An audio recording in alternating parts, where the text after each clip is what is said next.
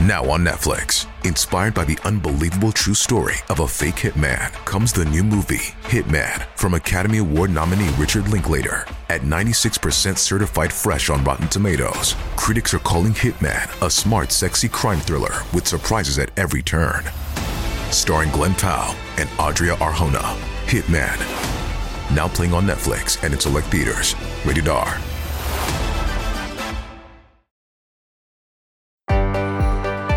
I am J.A. Lovelock, a barrister and an author, but most importantly, a crime junkie. Welcome to my podcast, Behind the Yellow Tape. In this episode of Behind the Yellow Tape, I meet Anis and Lisa, who tells me about their relationship with the criminal justice system and how they got involved with it. They also talk about the effect it had on them and how they took advantage of their second chances. I'm an ex-offender. Um, I received an eight-year prison sentence for drug importation in 2000. Um, I was released on parole in 2004.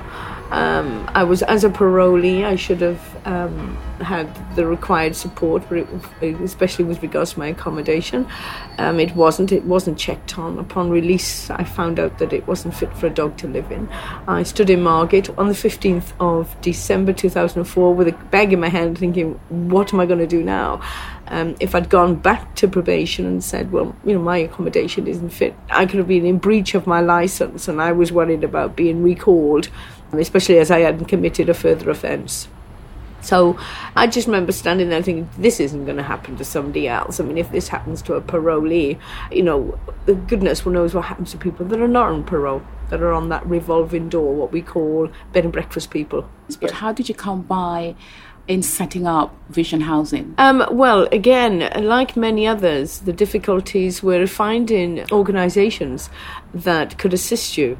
I was more fortunate because of the Vision project at HMP Sutton Park. I'm, I'm working in the resettlement field as a serving prisoner. I was fortunate enough to know that there were organisations out here. You just had to find them.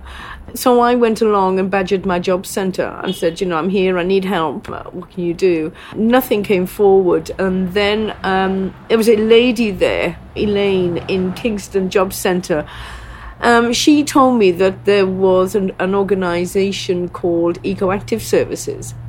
So I became a client of theirs on a progress to work, but it took me a long time to find them. Then um, from the from oh, after the first interview with them, they asked me to become a volunteer, and then the managing director Amanda put me up for some funding, and it was a thousand pound to cover the whole of London for a year to house people.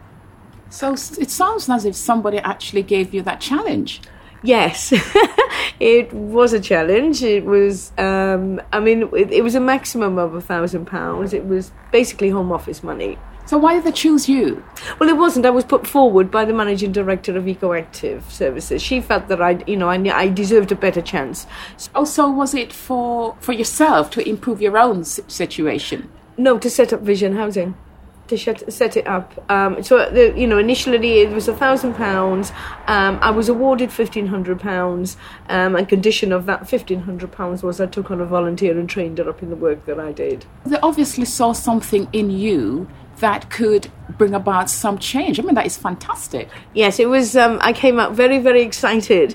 Um, lunchtime, I must admit, I did come out and, and call Amanda and so I can't do this um, because now my mission statement was being born through the because it was all run through um, the Central Public Innovations, and they supported me in the beginning. And it was, as I said, it was a maximum of thousand pounds. They gave me fifteen hundred. I was absolutely ecstatic, you know, but. That was to last for a year, which obviously wasn't, but what a challenge, and I took that challenge somewhere before all this happened, you must have expressed some interest or some desire to see the need of ex offenders needs being put right. Yes, it was when you when you're doing a long prison uh, prison sentence. You know the amount of people you see constantly coming back in, in and out, in and out. You know, in the space of three months, six months, um, and when, if you ask them why, you know, uh, uh, you know what's going on, it's always root is accommodation lack of accommodation. I mean, we used to try and do our best within the prison to to ascertain, you know, housing for women that was being released, but um, it just doesn't work, you know. So I just wanted to do something. I just wanted to target the private sector. I knew that if I targeted them, it would be a success. So when you say it doesn't work, does it mean that it really needed somewhat someone on the outside to receive them when they come out, as opposed to working from the inside?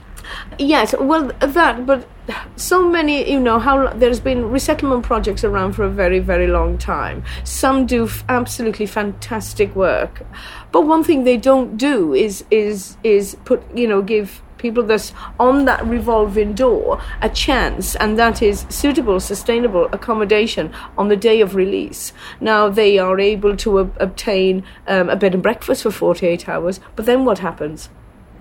And that was that is a big concern, and it's a big concern for us now that um, organisations are still using this. But at the end of the year, they're able to tick the right boxes because they've actually given accommodation on the day of release, which is wrong.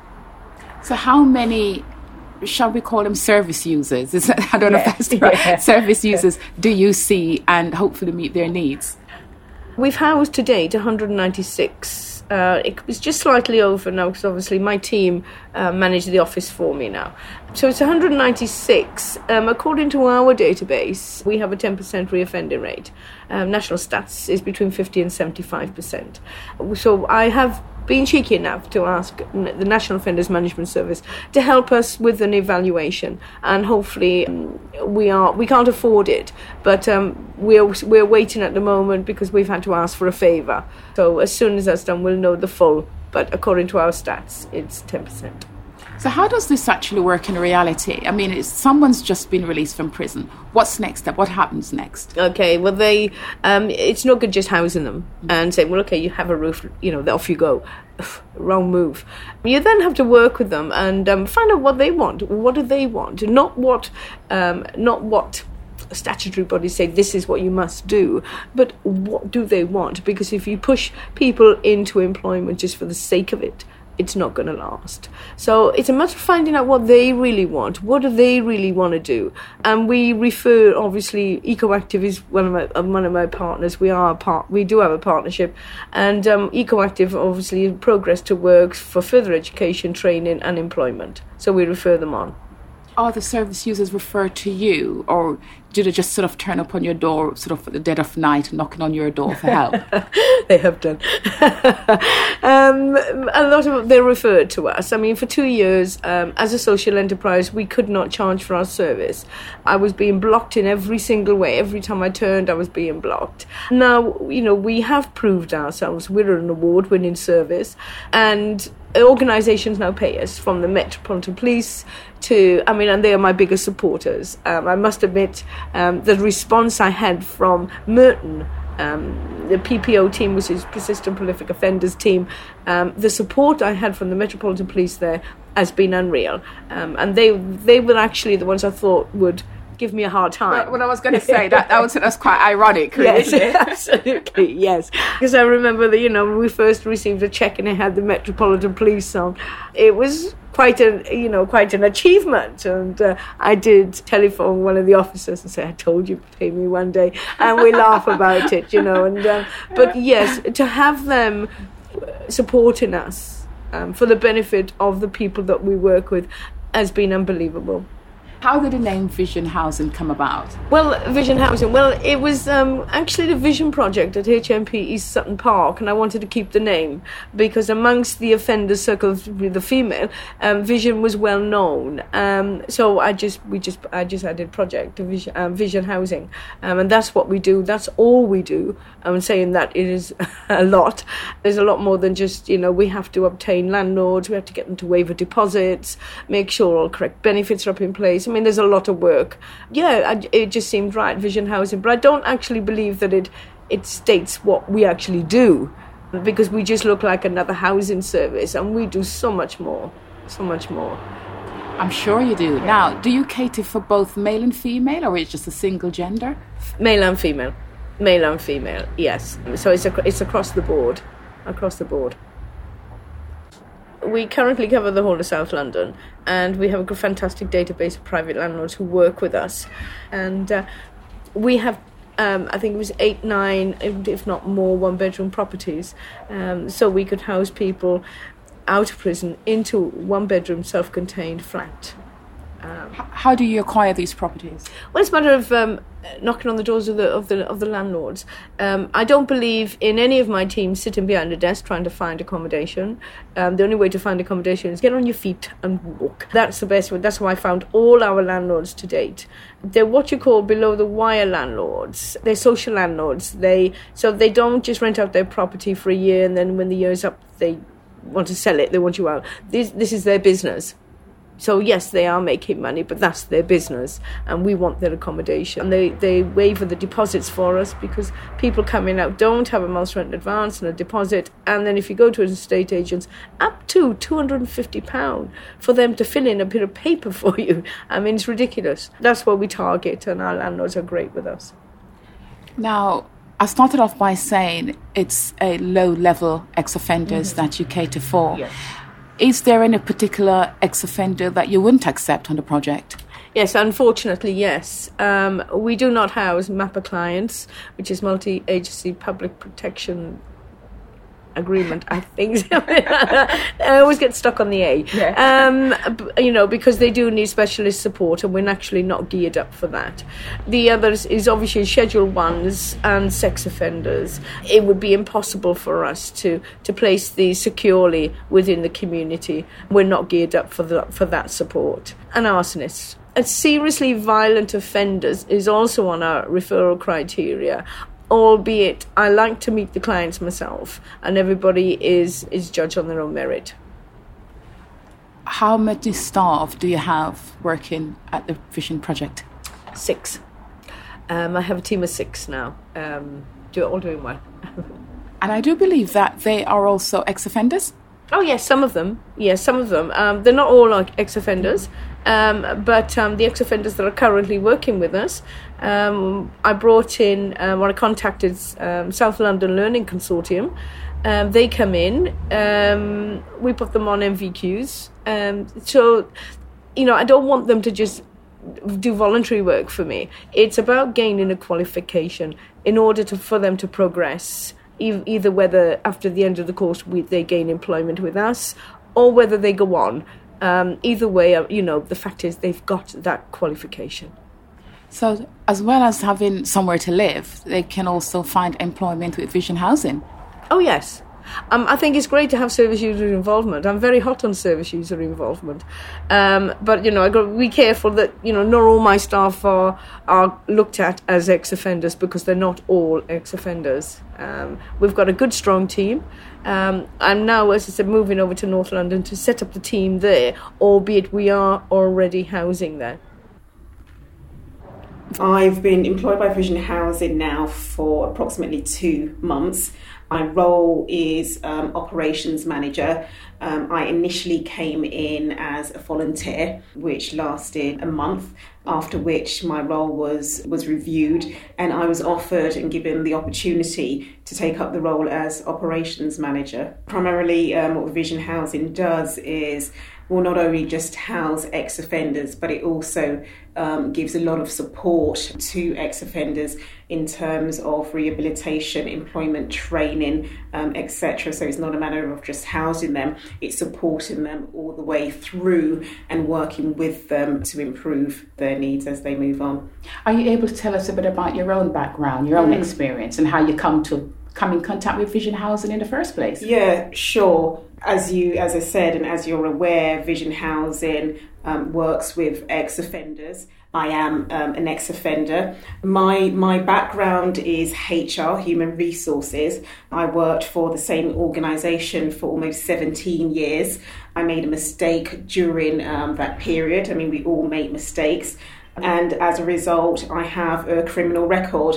Now, whilst I was um, serving my sentence, when I was due to be released, I was referred to Vision Housing and I got in contact with um, Anise. It was just a matter of me picking up the phone and contacting Vision Housing. It just so happened that Anise answered the phone. I explained who I was what my background was. And she invited me in for an interview um, the next day. Upon meeting her, she said most definitely there's there's something she can um, do for me in terms of employment.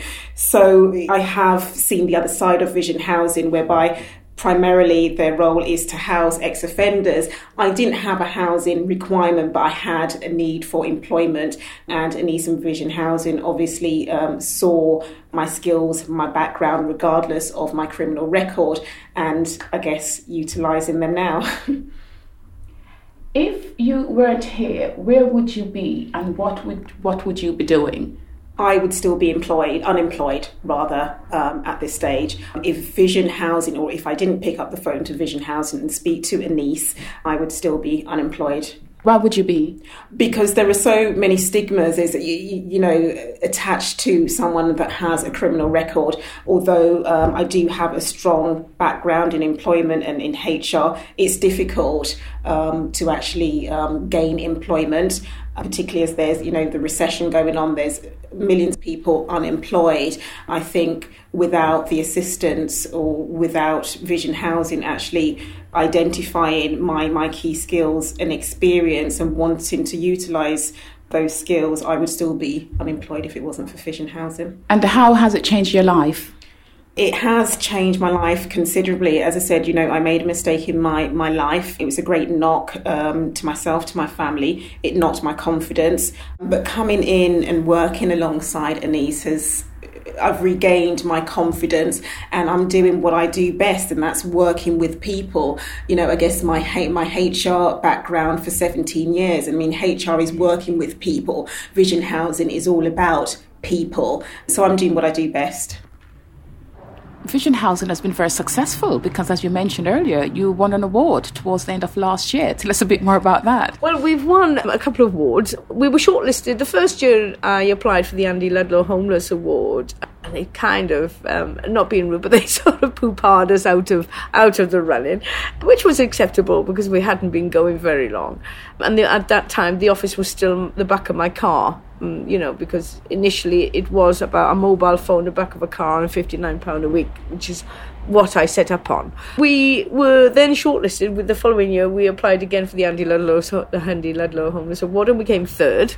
I won Social Entrepreneur Year Award in 2008, and I mean we've just put forward again for the Social Justice Award, so we're waiting on the outcome of that. Anis, what you have done, it seems to be a great achievement. You have achieved an awful lot. And I was just thinking, it seems really strange to think it, but do you think you would have achieved what you have achieved if you hadn't been inside? No, I don't think I would have. I don't say that prison changed me, but what I would do is say prison saved my life. And the length of my sentence allowed me time to find myself again because of what I was involved in outside.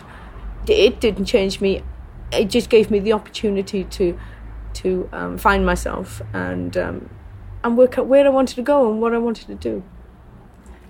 The, the phrase comes to mind of being a model prisoner because it sounds to me that you were quite involved even where you you were inside doing your time. You didn't just do your time. You got quite involved and tried to help other people as well as yourself. Were you a model prisoner? Well, what is a model prisoner? you know, if uh, it's kind of, well, I suppose in one way, yes. But, you know, I didn't have a problem with arguing with a member of staff either. So, yeah, I mean, I think I only ever had one or two adjudications whilst I was in, but then who doesn't? But, yeah, I suppose. I don't like to say model prisoner, really. I was just a prisoner, you know. Yeah, um, willing to argue and stand up for anybody at any time. Well, a, a, prisoner who worked very hard on behalf of others. Well, yes, that that was um, that was kind of in my nature, you know. I'm going to sound like a right wuss now, but you know, if I'm able to assist and, and you know somebody needs our help, then somebody should be there for them. You know, it's it's been too long since um, people have been coming out of prison, going to the council. They're deemed single homeless non-priority, and then left to their own devices. So even if they have worked hard in prison and want a chance, the fact that they have to go back to what they know because they're not given any help is huge because they say, okay, they need a bed to sleep in, and they'll go and ask a friend, you know, start sofa surfing, back onto drugs. Back in prison. I that's mean, right. The whole cycle begins all over again. Absolutely, absolutely, yeah. and it's, that's what Vision Housing is here for to assist in reducing the risk. We can't stop offending. I mean, goodness, no, you know, we can't. We're not that good. But what we can do, and what we do do, is re- reduce the risk of reoffending. Thanks for listening. I am J.A. Lovelock. Join us next time as we go behind the yellow tape and catch up with more episodes at btytpodcast.com.